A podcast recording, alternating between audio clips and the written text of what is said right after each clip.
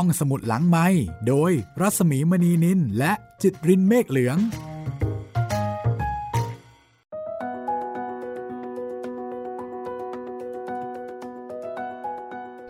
สวัสดีค่ะ ต้อนรับคุณผู้ฟังเข้าสู่บริการของห้องสมุดหลังใหม่นะคะ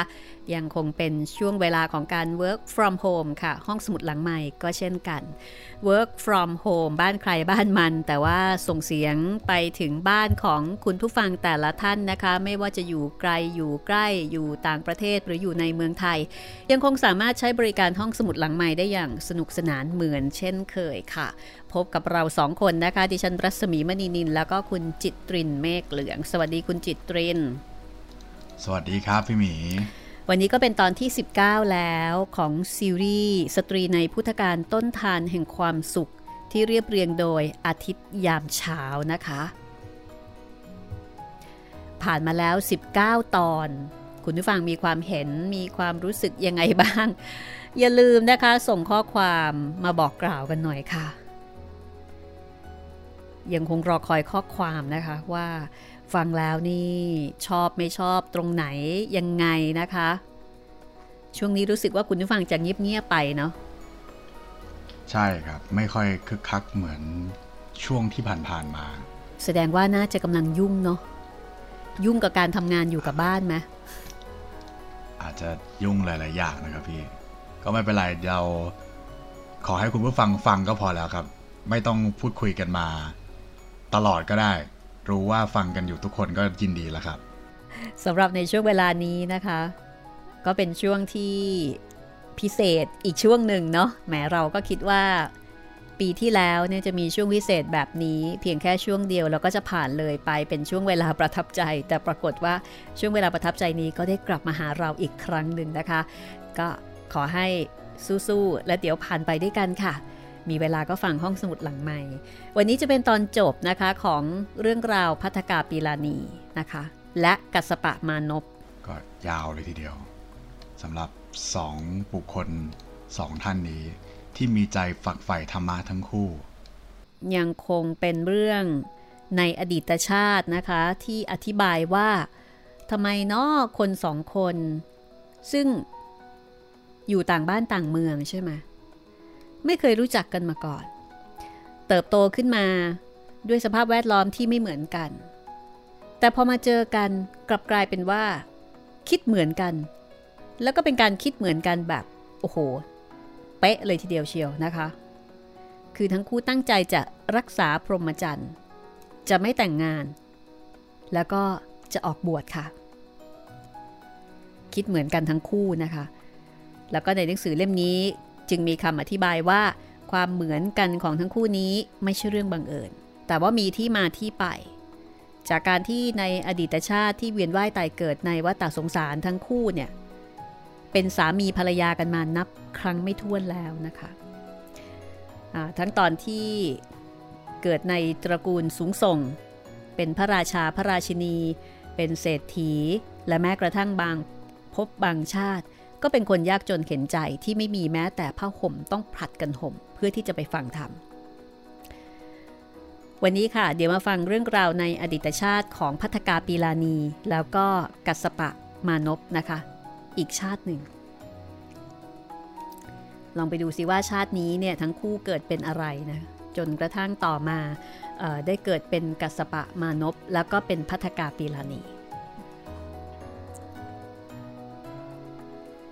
ก็รู้สึกว่าคู่นี้เนี่ย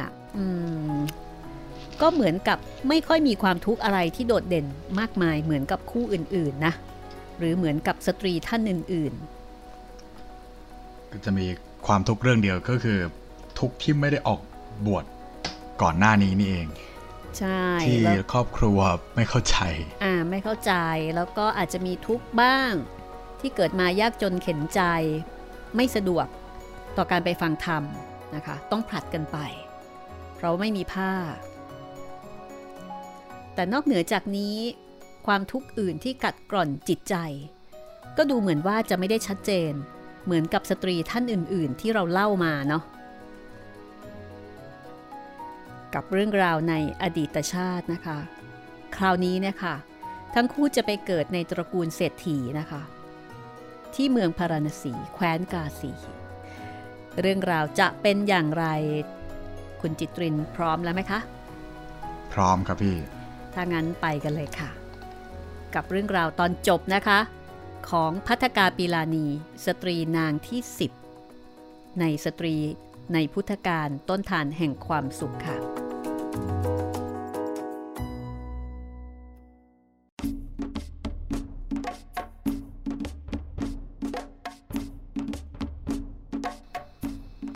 ในช่วงเวลาซึ่งอยู่ระหว่างพระโกนาคมพุทธเจ้า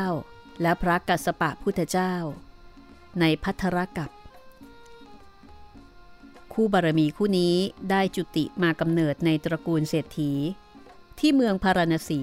แคว้นกาสี ฝ่ายชายมีชื่อว่าสุมิตะ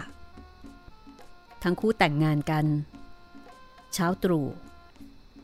วันหนึ่ง สุมิตะไม่อยู่บ้าน ภรรยาของเขาเกิดผิดใจทะเลาะกกับน้องสาวของตนอย่างรุนแรงพระเอิญเป็นเวลาที่พระปัจเจกพุทธเจ้า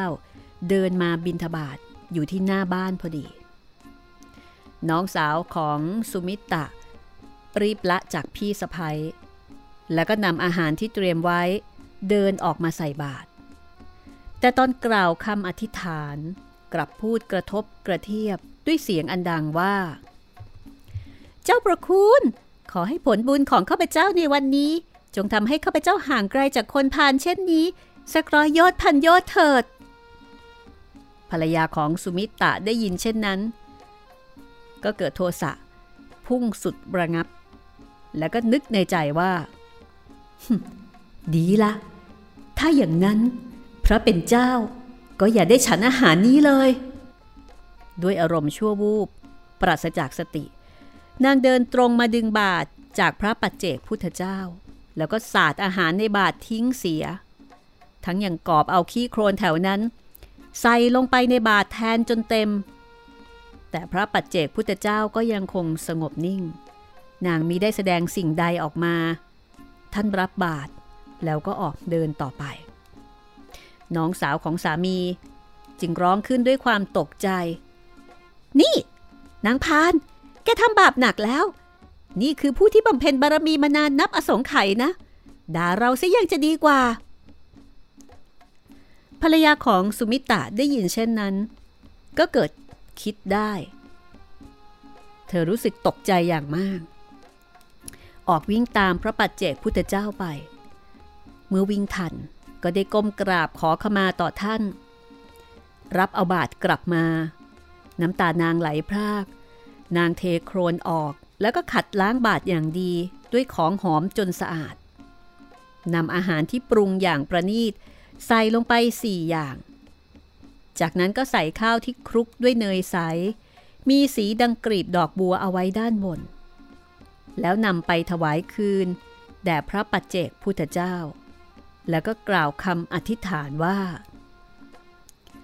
อาหารที่ข้าพเจ้าถวาย มีสีสวยอย่างไร ขอให้ร่างกายของข้าพเจ้า มีสีงดงามเช่นนั้น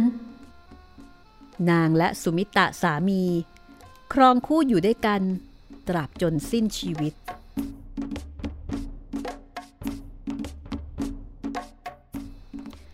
ต่อมาในพุทธกาลของพระกัสสปะสัมมาสัมพุทธเจ้า ทั้งคู่ได้กลับมาเกิดเป็นมนุษย์อีก คราวนี้เกิดในตระกูลเศรษฐี แห่งนครพาราณสีเช่นเดิม ผู้ใหญ่ได้สู่ขอให้ทั้งคู่แต่งงานกัน แต่ทว่า ในวันแรกที่เจ้าสาวก้าวเท้าเข้าสู่ประตูบ้านของฝ่ายเจ้าบ่าว ร่างกายทุกส่วนของนาง ได้ส่งกลิ่นเหม็นคลุ้งอย่างรุนแรงออกมา กลิ่นน่ารังเกียจนั้น กระจายไปทั่ว คล้ายกับหลุมของอุจจาระเน่าบุตรชายเศรษฐีทนกลิ่นเหม็นไม่ไหว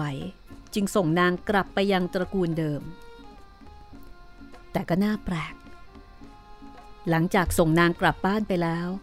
เพียงไม่นาน เขาก็บังเกิดความคิดถึงนาง เป็นความคิดถึงที่รุนแรง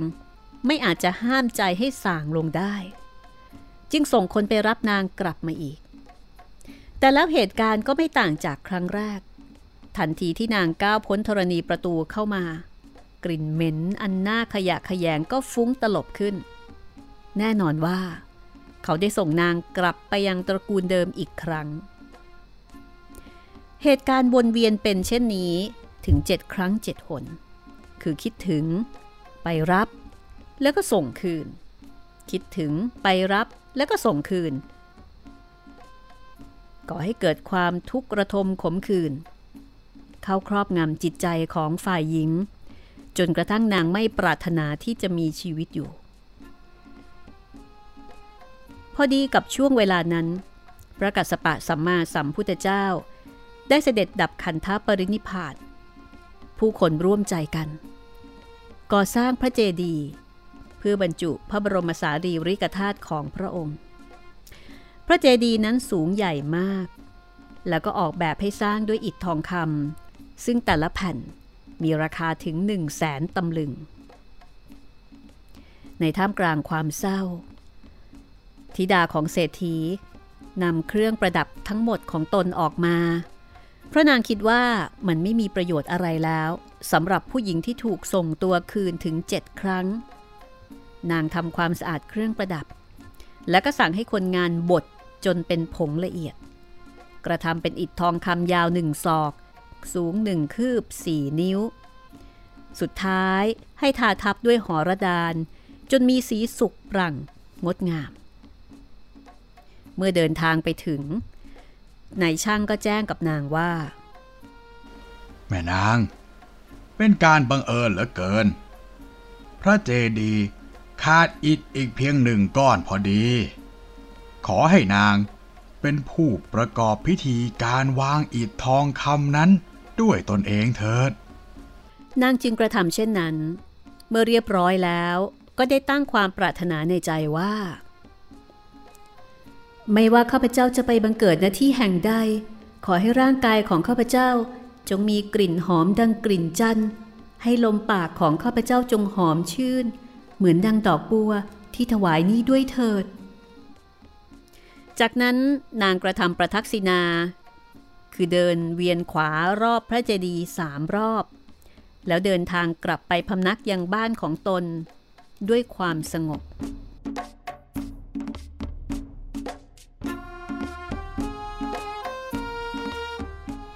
พอถึงฤดูกาลที่เมืองพาราณสีมีงานนักขัตฤกษ์ประจำปี บุชัยเศรษฐีอยากจะไปเที่ยวงาน และไม่ปรารถนาจะเที่ยวกับหญิงใด นอกจากนางที่เขาคิดถึงเพียงผู้เดียว เขาได้ส่งคนไปรับนางมาอีกครั้ง ซึ่งหญิงสาวก็มีได้เกี่ยงงอนอันใด บอกเพียงว่าไม่มีเครื่องประดับ เพื่อแต่งกายให้สวยงามสำหรับไปเที่ยวงานกับเขาอีกแล้ว เพราะว่าเครื่องประดับทั้งหมดทั้งสิ้นที่เคยมี ได้นำไปบูชาพระเจดีย์จนหมด แต่บุตรเศรษฐียังคงยืนยัน ที่จะให้ไปรับตัวนางมา แล้วก็แจ้งว่า เขาจะเป็นผู้จัดหาเครื่องประดับเตรียมไว้ให้นางเอง เมื่อธิดาของเศรษฐีเดินทางมาถึงครั้งนี้ ทันทีที่นางเหยียบย่างผ่านธรณีประตูบ้าน ก็บังเกิดเหตุอัศจรรย์ กลิ่นหอมฟุ้งราวกลิ่นจันทร์และกลิ่นดอกบัวเขียว ได้โชยชื่นฟุ้งตลบไปทั่วทางบ้าน แม้แต่เรือนเล็กเรือนน้อยทุกหลังในบริเวณนั้น ก็มีกลิ่นหอมตลบอบอวนไปทั่ว ชายหนุ่มแปลกใจมาก เขาได้สอบถามนาง หญิงสาวได้เล่าเรื่องการนำเครื่องประดับทองที่มีอยู่ทั้งหมดมาบดเพื่อทำอิฐก่อสร้างพระเจดีย์ผลแห่งกุศลกรรมจึงปรากฏอย่างที่ชายหนุ่มได้ประจักษ์ จากนั้นทั้งสองได้ครองคู่เป็นสามีภรรยา ที่มีความเลื่อมใสในพระพุทธศาสนา ชักชวนกันสละทรัพย์และของมีค่า เพื่อสักการะบูชาพระเจดีย์ห่มคลุมองค์เจดีย์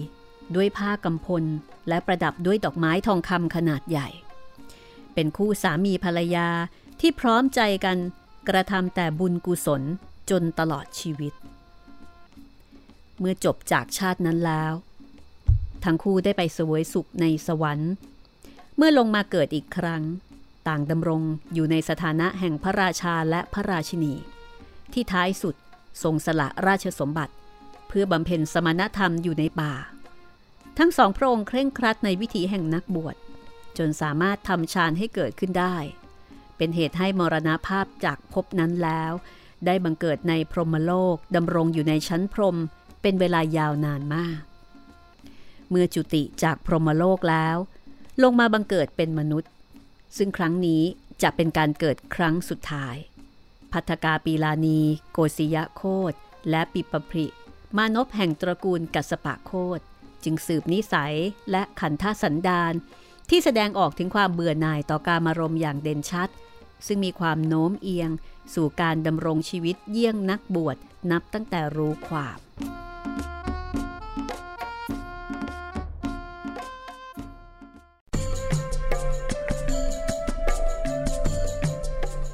นี่คือเรื่องราวในอดีตชาติของกัสปะมานพกับพัทกาปีลานี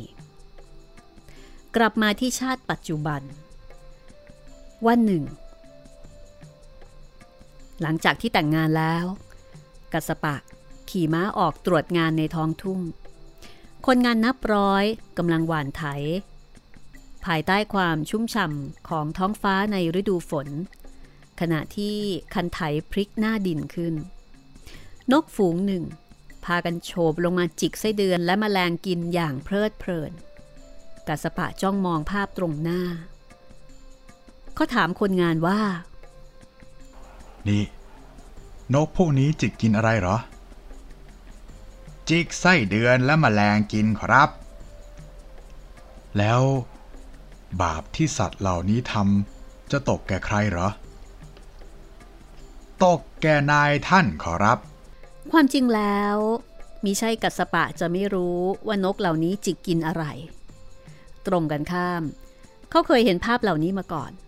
เห็นอย่างซ้ำซากจำเจด้วยซ้ำเพียงแต่ว่าวันนี้ทุกสิ่งทุกอย่างได้หมุนมาสู่จุดที่สุกงอมเต็มที่แล้ว อีกไม่นาน ใบอ่อนจะแทงยอดจากเมล็ดพันธุ์ ทุ่งนาป่าเขาจะเขียวขจี มองไปทางไหนก็สดชื่นสบายตา แต่พอฤดูฝนผ่านพ้น แสงอาทิตย์ร้อนแรงจะแผดจ้า ถึงขนาดดึงเอาพลังแทบจะทุกส่วนของผู้คนออกไป รวงข้าวและต้นไม้ใบหญ้าจะเปลี่ยนสี ถึงตอนนั้นกำลังกายและหยาดเหงื่อของทุกคนจะถูกทุ่มเทอย่างหนักอีกครั้งเพื่อการเก็บเกี่ยว ปีแล้วปีเล่าที่วนเวียนไปเช่นนี้ กัสปะมองดูชีวิตที่ย่างเข้าสู่วัยปลายของตน ซึ่งมันปรากฏให้เขาเห็นอย่างชัดเจน นับตั้งแต่เด็กจนถึงปัจจุบัน ทุกสิ่งเปลี่ยนแปลงสูญสลายคล้ายมายาภาพ รวมทั้งมารดาและบิดาของเขาที่ตายจากไป แล้วก็ทิ้งทรัพย์สมบัติมหาศาลเอาไว้ให้ ไม่ต่างอะไรกับโซ่ตรวนที่ทั้งหนาและหนักสำหรับเขากัสปะคิดในใจว่าเฮ้ย ทำไมจะต้องมาเสียเวลา หลงอยู่ในวังวนที่หาประโยชน์อันใดไม่ได้ ในเมื่อการเกิดและการตาย มีให้เห็นอยู่ทุกขณะจิตเช่นนี้ วันนั้นเมื่อกลับถึงบ้าน เขาพบว่าพัทกาปีลานีภรรยาของเขานั่งคอยอยู่อย่างสงบทำให้คิดถึงวันแรกที่เขาได้พบนาง ได้รับรู้ถึงความปรารถนาในใจที่ตรงกันทำให้ ทั้งคู่ใช้ชีวิตร่วมกันได้อย่างผาสุกตลอดมา โดยที่ทั้งคู่ต่างก็รักษาพรหมจรรย์ของตนไว้อย่างไม่ด่างพร้อย บัดนี้กัสปะอดนึกไม่ได้ว่า ภรรยาของเขาจะคิดอย่างไร หากเขาจะบอกนางถึงการตัดสินใจของตนเองให้ฟัง กัสปะจึงเริ่มต้น การเจรจาบอกถึงเรื่องสำคัญที่เขาตัดสินใจแล้ว น้องหญิง ข้าพเจ้าคิดว่า ถึงเวลาแล้ว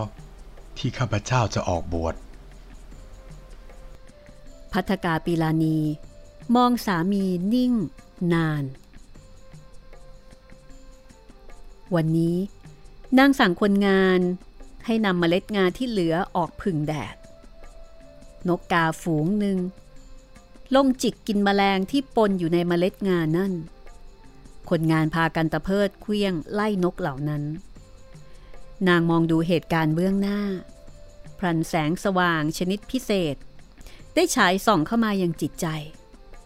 ดดวงตาของนางถูกเปิดออก ตระหนักได้ว่าอากุศลกรรมที่เกิดจากการเบียดเบียนกันเป็นทอดๆนั้น แม้จะเวียนเกิดอีกสักพันชาติ ก็ไม่อาจโงหัวให้ขึ้นจากสังสารวัตรได้ ทรัพย์สมบัติ จะมีประโยชน์อันใด เพราะเมื่อความตายมาถึง ทุกสิ่งที่มีอยู่ ก็จะอันตรธานสูญสลายไปต่อหน้าในทันที นางจึงกล่าวแก่สามีว่า วันนี้ข้าพเจ้านั่งรอท่านอยู่ ก็เพื่อที่จะบอกว่าข้าพเจ้าก็ตัดสินใจที่จะออกบวชเช่นกัน ทั้งสองพูดคุยกันว่า ไม่มีอะไรที่จะน่าหวาดกลัว ไปกว่าพบทั้งสามอีกแล้ว เหมือนคนที่เห็นไฟกำลังไหม้หลังคาเรือนของตน ดังนั้นเวลาที่เหลือในวันต่อ ๆ มา ทั้งคู่จึงช่วยกัน จัดสรรทรัพย์สมบัติของทั้งสองฝ่าย เพื่อแบ่งให้กับญาติพี่น้องและข้าทาสบริวารทุกคนด้วยความยุติธรรม มีการจัดหาผ้าย้อมน้ำฝาดและบาดดิน มาตระเตรียมไว้ บัดนี้ หญิงและชาย ผู้เป็นดังเงาของกันและกัน ผู้ท่องอยู่ในภพเคียงคู่กันมายาวนานนับอสงไขยโดยไม่เคยพรากจากกันกำลังถ้อยทีถ้อยอาศัย ช่วยเหลือปรงผมให้แก่กัน โดยกัสปะเป็นผู้เริ่มลงมือ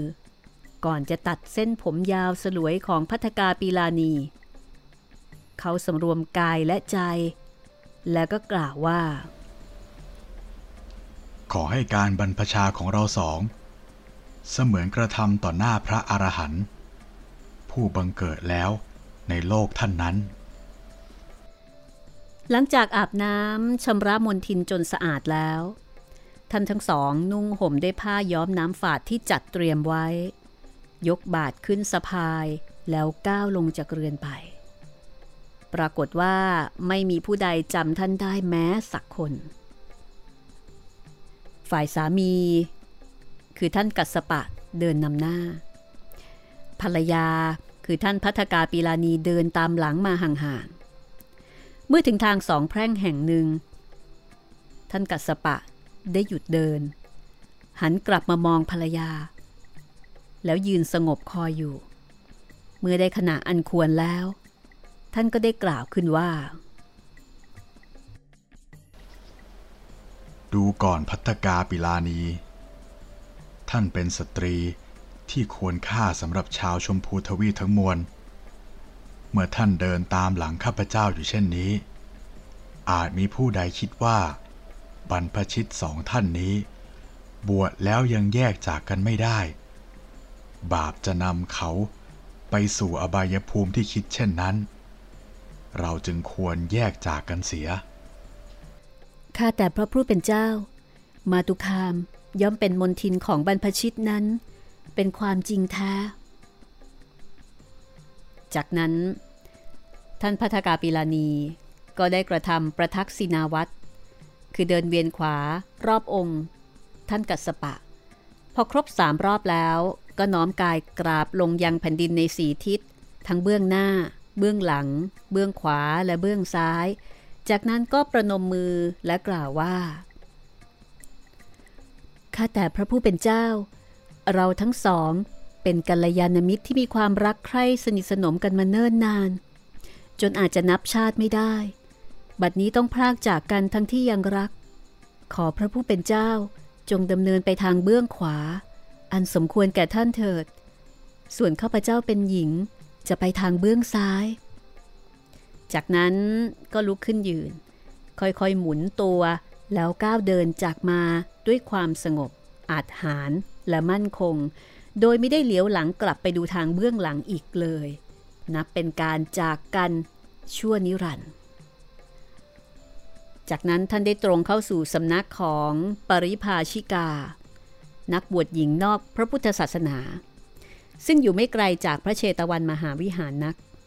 ศึกษาเล่าเรียนปรัชญาต่างๆ อยู่ประมาณ 5 ปี เมื่อพระพุทธเจ้า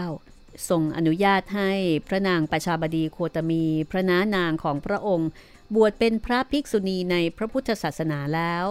ท่านพัฒกาปีลานีจึงย้ายจากสำนักปริพาชิกา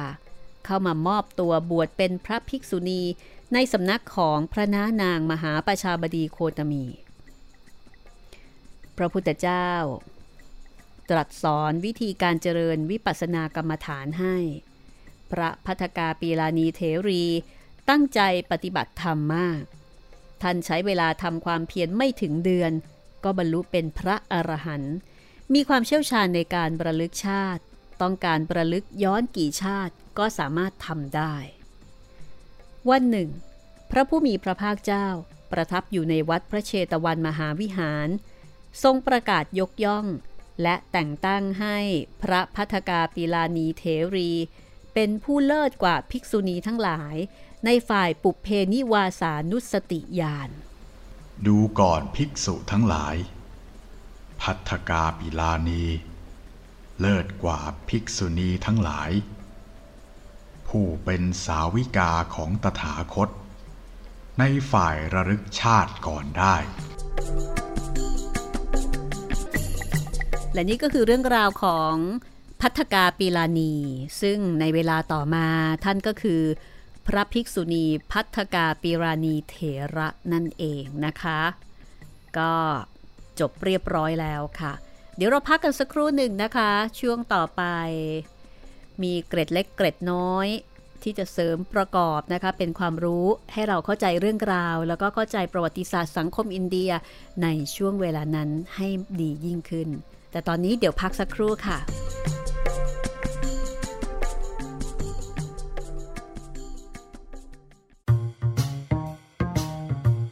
ห้องสมุดหลังไม้โดยรัสมีมณีนินและจิตรินเมฆเหลือง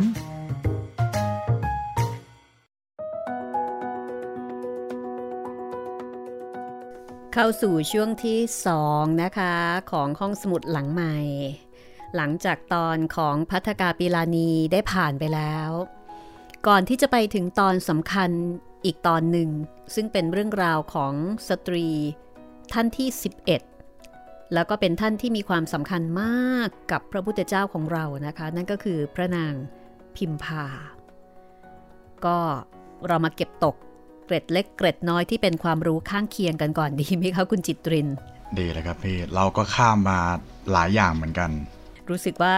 จะตกค้างอยู่พอสมควรเลยนะคะ ครับผมนับตั้งแต่ชาวอารยันใช่ไหมในเรื่องโสรยะ ชาวอารยัน เชื้อชาติอารยัน อันนี้เราก็ยังไม่ได้คุยเนาะแล้วก็ยังมีเกล็ดเล็กเกล็ดน้อยในเรื่องของ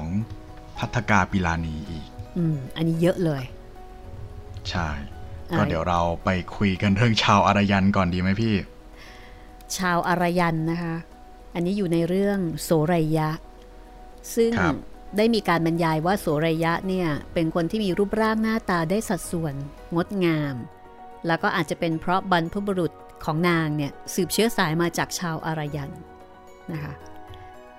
ก็ลองมาทำความรู้จักกับชาวอารยันนะคะคุณจิตรินเคยได้ยินคำว่าอาเรียนไหมอาเรียนเนี่ยไม่เคยได้ยินครับ แต่ว่าถ้าเป็น ชาวอารยันเนี่ยได้ยินบ่อยอจริงๆแล้วก็คือชาวชาวกลุ่มเดียวกันนะคะอาเรียน ฝรั่งก็อาจจะออกเสียงว่าอาเรียน ถ้าคนไทยก็จะออกเสียงว่าอารยัน คือในหนังสือเล่มนี้เนี่ยนะคะ ที่ก็มีการรวบรวมเกร็ดเล็กเกร็ดน้อย แล้วก็อธิบายเป็นเชิงอัด คุณอาทิตย์ยามเช้าซึ่งเป็นผู้เขียนเนี่ย ก็ได้พูดถึงอินเดียหรือชมพูทวีปในสมัยโบราณ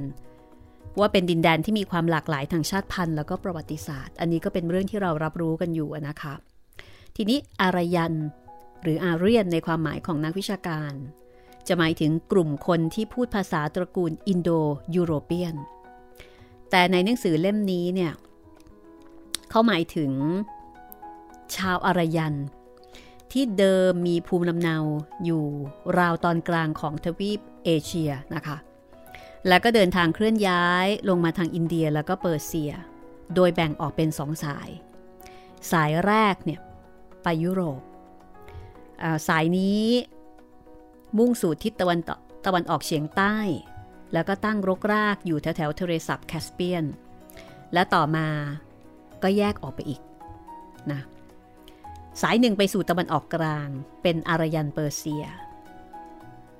อันนี้คือสายแรก เพราะฉะนั้นสายแรกเนี่ย คือถ้าอธิบายง่าย ๆนะ ฝรั่งเนี่ยก็คืออารยันจมูกโดง่งผิวขาว ร่างสูงใหญ่ หรือว่าชาวอาหรับ ชาวอาหรับหรือที่เราเรียกกัน ภาษาบ้านๆของเรานะคะว่าแขกขาวเคยได้ยินคำนี้ใช่ไหมโอ้เคยได้ยินบ่อยเลยครับพี่นะคือถ้าเราพูดถึงคำว่าแขกโดยที่เป็นความหมายหมายถึงคนที่อยู่แถวแถวตะวันออกกลาง หรือว่าคนที่อยู่แถวแถวอินเดีย โดยที่ไม่ได้มีซุ้มเสียงสำเนียงในเรื่องของการบูลลี่กันนะ แขกเนี่ยก็จะมีทั้งแขกขาวแล้วก็แขกดำใช่ไหมใช่ แขกขาว คุณจิตรินนึกถึงนะ แขกขาวเนี่ย จะหน้าตาดี จะหล่อแล้วก็จะสวยมาก นึกถึงชาวอาหรับ นึกถึงนึกถึงอีชาวอิหร่านอะไรอย่างนี้ไหมพี่ ใช่อิหร่านนะคะ อาหรับ จมูกโดง่งตาคม แล้วก็โครงหน้าชัด สูงใหญ่ หน้าเข้ม คิ้วเข้ม แต่ว่าผิวขาว คือจะหล่อและจะสวยมากเลยอะค่ะ อันเนี้ยก็คือชาวอารยัน คือถ้าดูดีๆ บางครั้งเนี่ย เราจะแยกไม่ออก ระหว่างแขกขาวกับฝรั่ง เคยเจอไหมคือบางคนมาเนี่ยเราแยกไม่ออกนะว่าเอ๊ะคนเนี้ยมันละไม้คล้ายกัน ใช่คือถ้าเกิดก้ากึ่ง มันก้ากึ่ง คือถ้าเกิดว่าเขาไม่ได้มาแบบผมสีทองนะ สมมุติเป็นผมดำแต่หน้าคม จมูกโดง่งตาลึก คิ้วเข้ม ผิวขาว อันนี้แยกไม่ออกเลยนะ ถ้าไม่ได้พูดเนี่ยว่า เอ๊ะตกลงเเป็นฝรั่งหรือว่าเป็นแขกขาว เพราะว่าเขาโครงเนี่ยจะคล้ายกัน อันนี้คือชาวอารยันนะคะ ทีนี้สายแรกไปยุโรป ส่วนอีกสายมุ่งสู่อินเดีย แล้วก็เข้ายึดครองดินแดนแถบลุ่มแม่น้ำสินธุ โดยนำ ภาษาอินโดยูโรเปียนนะคะ ซึ่งก็คือภาษาสันสกฤตยุคแรกเนี่ยมาด้วย ชาวอารยันก็อย่างที่บอกล่ะค่ะ มีรูปกายสูงใหญ่ จมูกโด่งเป็นสัน ตาสีฟ้า ใบหน้าได้สัดส่วนนะคะ แล้วก็เป็นชนชาติที่รู้จักฝึกม้าเป็นพาหนะ คือเป็นคนที่ร่างกาย ได้สัดส่วน ร่างกายแข็งแรง สูงใหญ่ แล้วก็เป็นกลุ่มคนที่วางรากฐานระบบวันณะในอินเดีย คือถ้าพูดถึงในแง่ของชาติพันธุ์ ชาวอารยันเนี่ยก็ถือได้ว่า เป็นกลุ่มคนที่ได้เปรียบทั้งในแง่ของรูปร่าง หน้าตา โครงสร้าง ความแข็งแรง รวมไปถึงสติปัญญาด้วย ทีนี้ต่อมานะ ชาวอารยันเนี่ยก็มาบุกรุก บุกรุก พื้นที่แถวแถวอินเดียชมพูทวีปเนี่ยนะคะ ซึ่งที่นั่นก็จะมีชาวพื้นเมืองอาศัยอยู่ก่อนหน้านั้นแล้ว แต่ชาวพื้นเมืองเนี่ยมีรูปร่างลักษณะที่แตกต่างจากชาวอารยันแบบคนละเรื่องกันเลยเชาวพื้นเมืองของแถวนี้ ก็จะตรงกันข้ามมาค่ะคุณจิตริน ผิวคล้ำนะคะ ปากหนา ผมหยิก แล้วก็คือหน้าตาไม่ได้คมสันสวยงามเหมือนกับชาวอารยันนะคะ ผิวคล้ำมากๆนะคะ แล้วชาวอารยันเนี่ยเขาก็เลยเรียกชาวพื้นเมืองว่ามีลักขะเคยได้ยินไหมคะอันนี้ไม่เคยครับพี่มีลักขะอ่ามีลักขะมีลักขะมีคำแปลนะคะ แปลว่า ผู้เศร้าหมอง หรือผู้มีผิวดำคือถ้าเป็นยุคนี้สมัยนี้ก็ต้องบอกว่าเป็นการเรียกแบบด้อยค่ากันอะเอ่อน่าจะเป็นการเอ่อ harass กันนะพี่ ใช่เพราะว่าเขาถือว่าเขาเหนือกว่าไงเขารูปร่างหน้าตาดีกว่า แล้วก็เป็นผู้รุกราน แล้วก็เป็นผู้ที่เก่งในเรื่องของการรบนะคะ ก็ได้ชัยชนะ นึกถึงตอนฝรั่ง ไปยึดครองอเมริกา ก็น่าจะอารมณ์ประมาณนั้นใช่ไหมฝรั่งก็เป็นชาวอารยันอีกสายหนึ่งเหมือนกัน ก็มีลักษณะออขออภัยนะคะมิลักขะ แปลว่าเศร้าหมอง หรือผู้มีผิวดำแต่ทีนี้นอกเหนือจากคำว่ามิลักขะก็มีอีกคำหนึ่งค่ะ คือคำว่า Dravidian เคยได้ยินไหมคะ Dravidianโอ้อันนี้อันนี้เคยได้ยินบ่อยเลยครับพี่ Dravidianเอ่อ Dravidian บางทีก็เรียกว่าทมินอ๋ออ่าอันนี้ก็คือกลุ่มคนเดียวกันนะคะ มิลักขะหรือดราวิเดียนก็เป็นกลุ่มคนที่เขามีอารยธรรม แล้วก็มีวัฒนธรรมเป็นของตนเองอยู่แล้ว แต่ว่ามีรูปร่างหน้าตาที่ ไม่ต้องบอกก็รู้นะคะว่าคนละกลุ่มกับอารยัน คือขาวกับดำเลยทีเดียวดาวิเดียนหรือว่ามีลักขะเนี่ยเป็นฝ่ายถูกรุกราน ก็อพยพลงสู่อินเดียตอนใต้ ซึ่งปัจจุบันนี้นะคะ ก็คือพวกทมิฬ เราดูข่าวต่างประเทศก็จะได้ยินคำว่ารัฐทมิฬนาฑูใช่ไหมคะ ก็มีพวกทมิฬ มีเตลูกู มาลาบา กานาริสนะคะ อันนี้คือกลุ่มของของมิลักขะหรือดราวิเดียน ซึ่งจะอยู่แถวแถวอินเดียใต้ โดยที่ชาวอารยันเนี่ยจะอยู่แถวแถวอินเดียตอนเหนือ ซึ่งอากาศดี อากาศหนาวนะ ส่วนอินเดียทางตอนใต้เนี่ยก็จะร้อนหน่อย ดังนั้นค่ะ ถ้าเกิดว่า เราไปเจอคนอินเดียเนาะก็มีโอกาสเป็นไปได้ที่คนคนนั้นเนี่ยจะเป็นคนหน้าตาคมสัน ผิวขาว จมูกโดง่งสูงใหญ่นะคะ ผิวคิ้วเข้ม หน้าตาสวย หล่อ เหมือนฝรั่ง กับอีกส่วนหนึ่งเราก็อาจจะไปเจอชาวอินเดียที่ผิวคล้ำ ปากหนา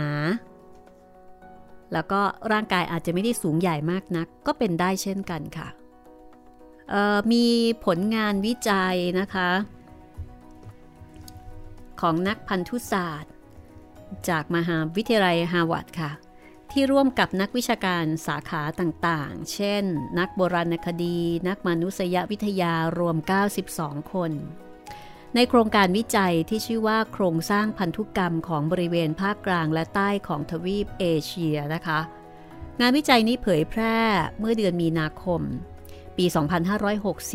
2561 ระบุว่ามีคนหลายกลุ่มอพยพโยกย้ายเข้าไปตั้งหลักแหล่งในอินเดีย กลุ่มแรกเนี่ยจากแอฟริกาเข้าไปสู่อินเดียประมาณ 65,000 ปีที่แล้ว เป็นชาวเผ่าพื้นเมืองดั้งเดิมค่ะ กลุ่มที่ 2 อพยพครั้งใหญ่ระหว่าง 9,000 ถึง 6,000 ปีที่แล้ว จากบริเวณทางตะวันตกเฉียงใต้ของอิหร่านนะคะ ที่เรียกว่าซากรอส แล้วก็เป็นชนกลุ่มแรกของโลกที่รู้จักการเลี้ยงแพะ เดินทางเข้าไปอยู่ในอินเดียบริเวณเมือง โทลาวีระ รัฐคุชราช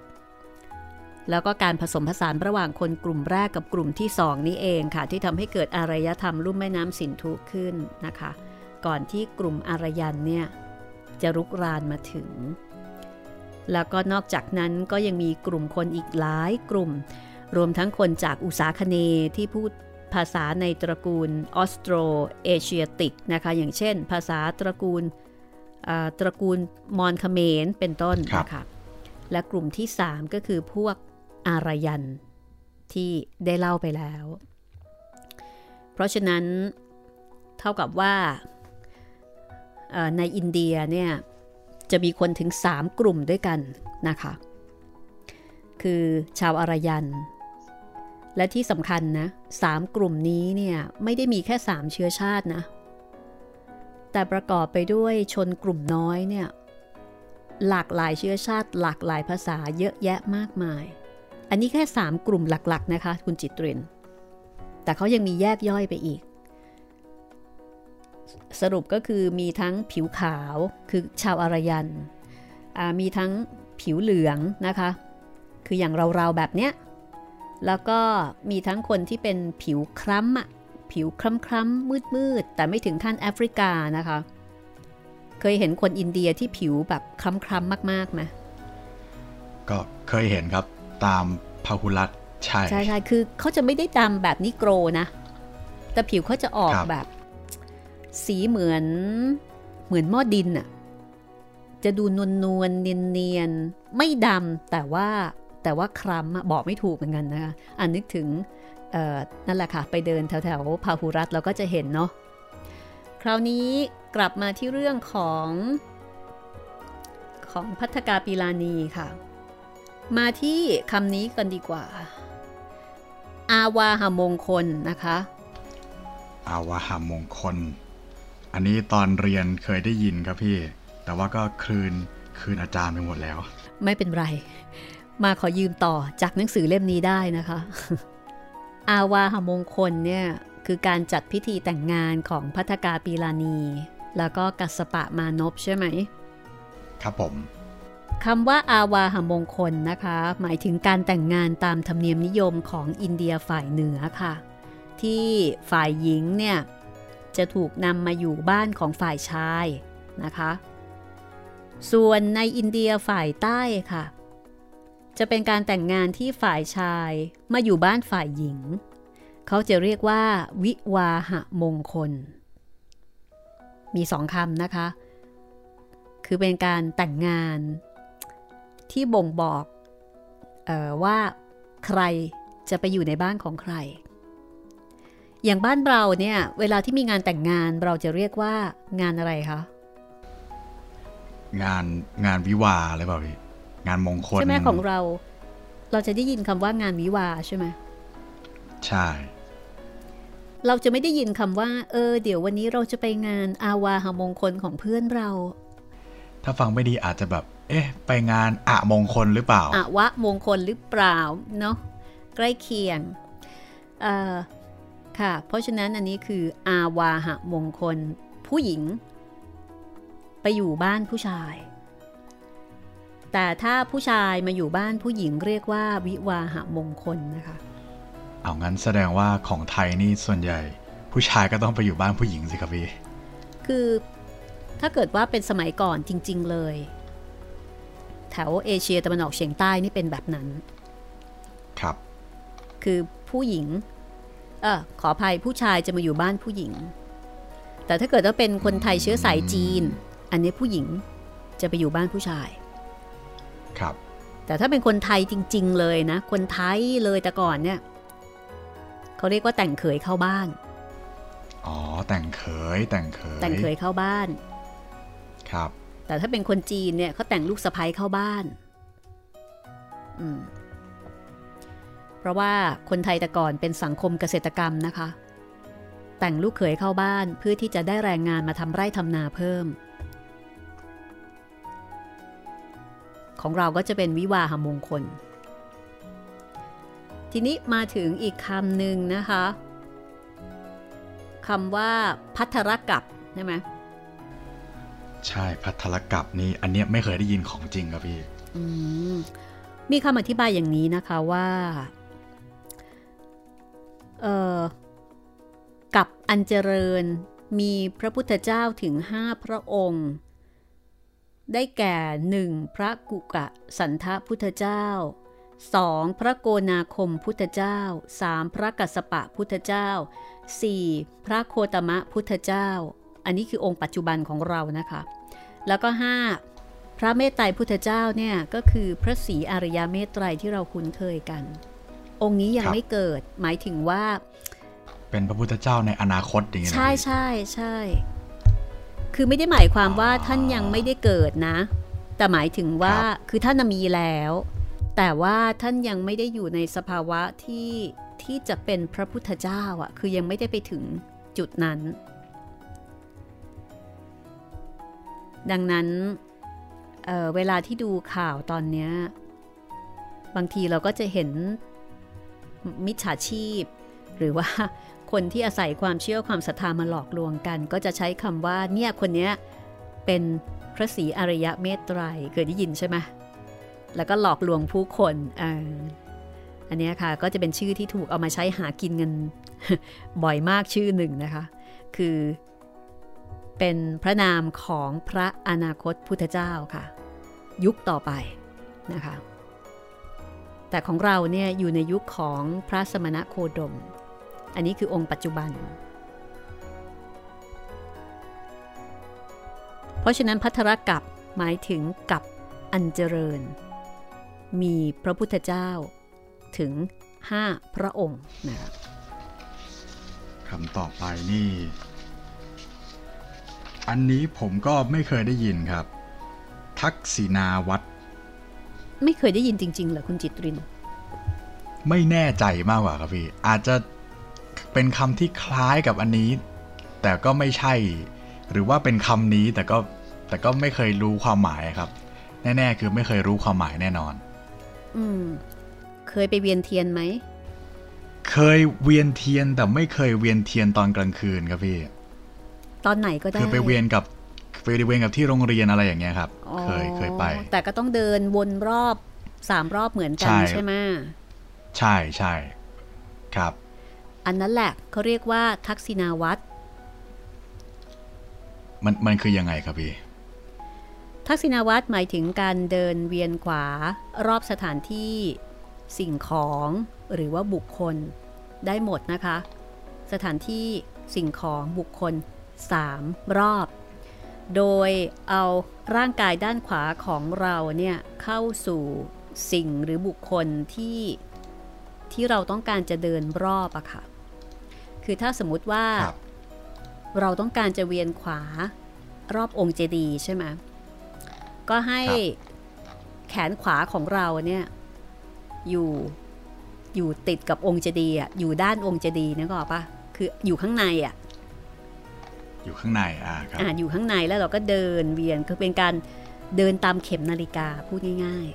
ๆครับ อันนี้เป็นคติความเชื่อของชาวอินเดียโบราณนะคะ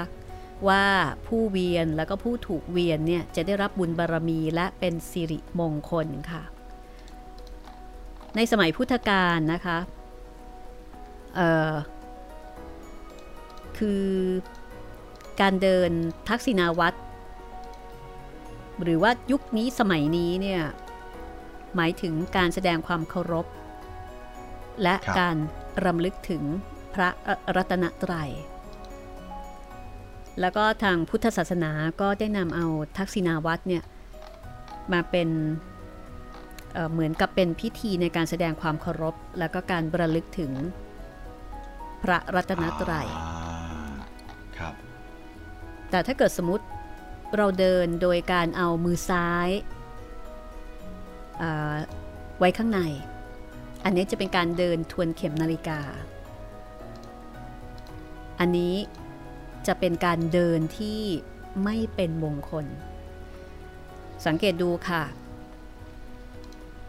เคยไปงานบวชนาคไหมคะ บวชนาคเคยครับพี่ ถ้าคุณจิตรินไปงานบวชนาคเขาจะต้องมีการ แห่นาคใช่ไหมแห่นาครอบโบสถ์อะครับอันนะสามรอบเหมือนกัน ครั้งต่อไปถ้าไปลองสังเกตดูนะคะ อันนั้นก็คือการเดินเวียนขวา ก็คือเป็นการทำทักษิณาวัตรหรือว่าประทักษิณแต่ถ้าเกิดว่าไปงานสีดำเขาก็จะต้องมีการแห่ศพรอบเมนเหมือนกันใช่ไหมคะ แต่การที่แห่ศพรอบเมนเนี่ยจะเอามือซ้ายไว้ข้างใน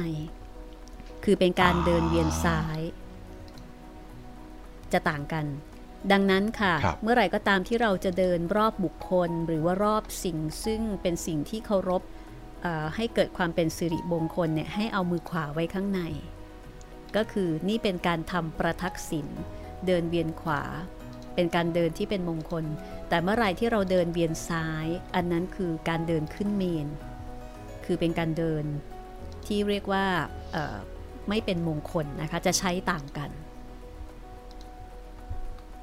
ในสมัยพุทธกาลเนี่ยถ้าเกิดว่าเคารพใครก็จะมีการเดินวนรอบบุคคลนั้น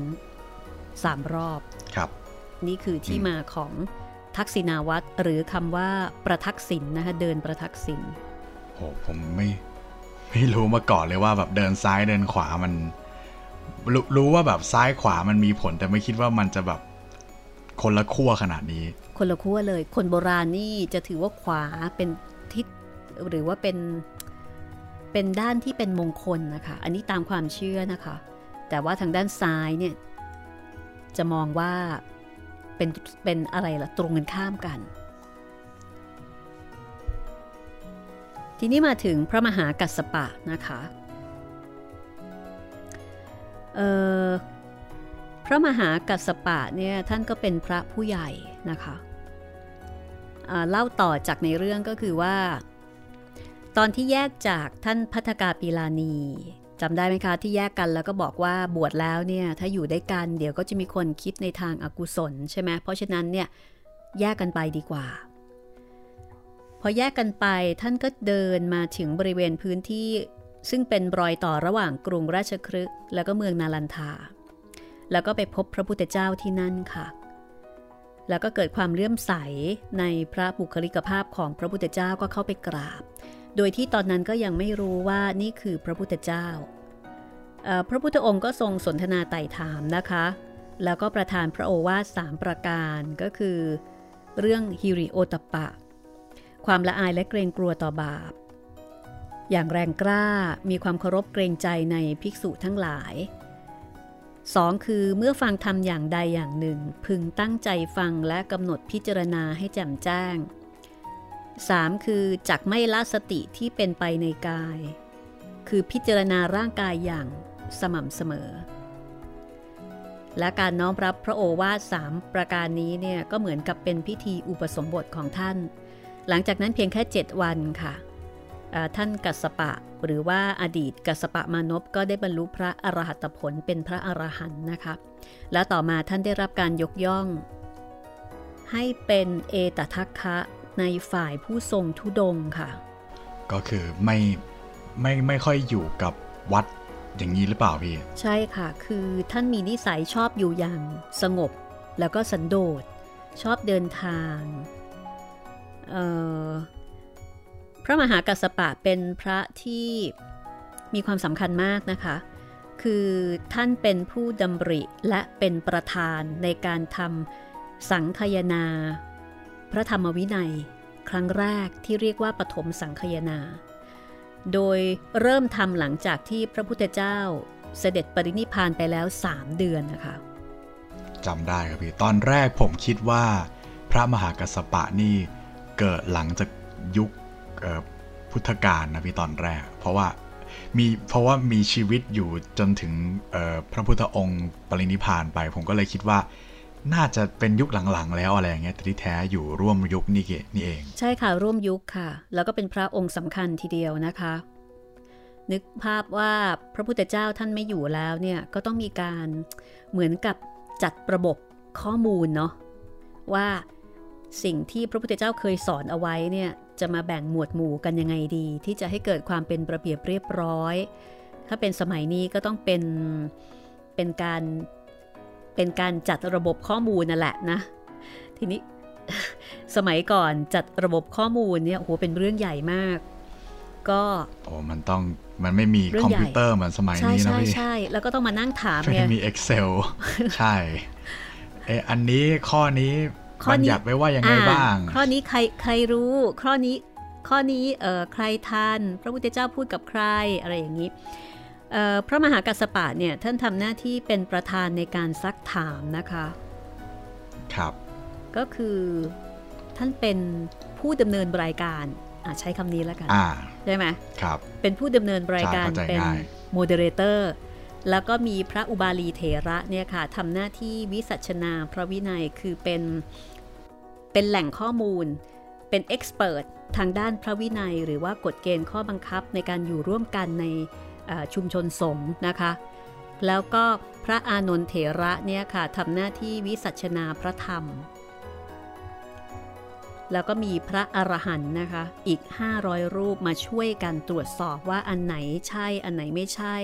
อันไหนจริง อันไหนไม่จริง ก็มีการตรวจสอบกันจนกระทั่งได้เป็นพระไตรปิฎก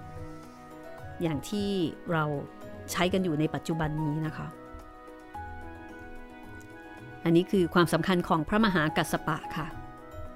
นี่ ท่านเป็นประธานนะคะ เป็นผู้ดำริและเป็นประธานในการ ทำสังคยนา ร้อยกรองพระธรรมวินัย ครั้งแรกนะคะ หลังจากพระพุทธเจ้าไม่อยู่แล้วเนี่ยสามเดือนค่ะสำคัญมาก ๆ ทีเดียวนะคะ เพราะฉะนั้นเรื่องราวของพัฒกาปีลานี ก็จึงเป็นเรื่องที่มีความสำคัญมากเช่นกัน จบเรื่องอย่างสมบูรณ์นะคะ จบรวมทั้งเกล็ดเล็กเกล็ดน้อยด้วยใช่ค่ะพร้อมจะไปต่ออย่างอย่างสมบูรณ์ของจริง move on ต่อได้นะคะ ครับสำหรับเรื่องต่อไปนะคะ พระนางพิมพาค่ะ อันนี้คุณจิตรินต้องรู้จักอย่างแน่นอนนะคะโหไม่รู้ไม่ได้เลยครับ ไม่ไม่รู้นี่สอบตกแน่นอนครับ แน่นอน พระนางพิมพาก็คือพระชายาของพระพุทธเจ้านะคะ ครับ ก็ติดตามกันต่อไป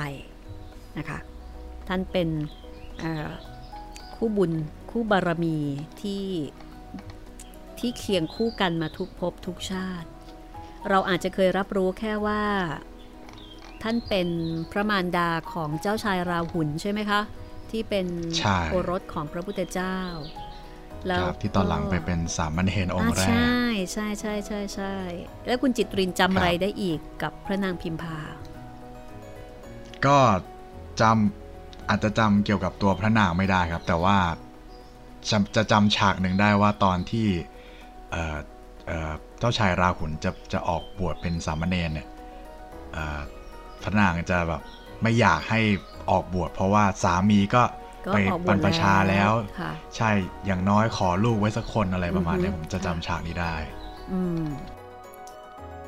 เรื่องราวของพระนางพิมพามีหลายแง่มุมนะคะ ที่น่าศึกษาเรียนรู้ค่ะ ในฐานะของผู้หญิงคนหนึ่งที่สามีเนี่ยหนีจากไปโดยไม่บอกไม่กล่าว แล้วพอรู้อีกทีหนึ่งไม่บอกเลยนะ ไม่มีน้องโน้ตบอกอะไรไว้ทั้งสิ้นเลย รู้อีกทีหนึ่งท่านก็เป็นพระพุทธเจ้าแล้ว เรื่องราวจะเป็นอย่างไรก็โปรดติดตามตอนต่อไปนะคะ ค่ะ จากหนังสือสตรีในพุทธการต้นทานแห่งความสุขโดยอาทิตย์ยามเช้าค่ะ วันนี้เราสองคนคงต้องลาคุณผู้ฟังไปก่อนนะคะ แล้วพบกันใหม่ตอนหน้าค่ะ สวัสดีค่ะ สวัสดีครับ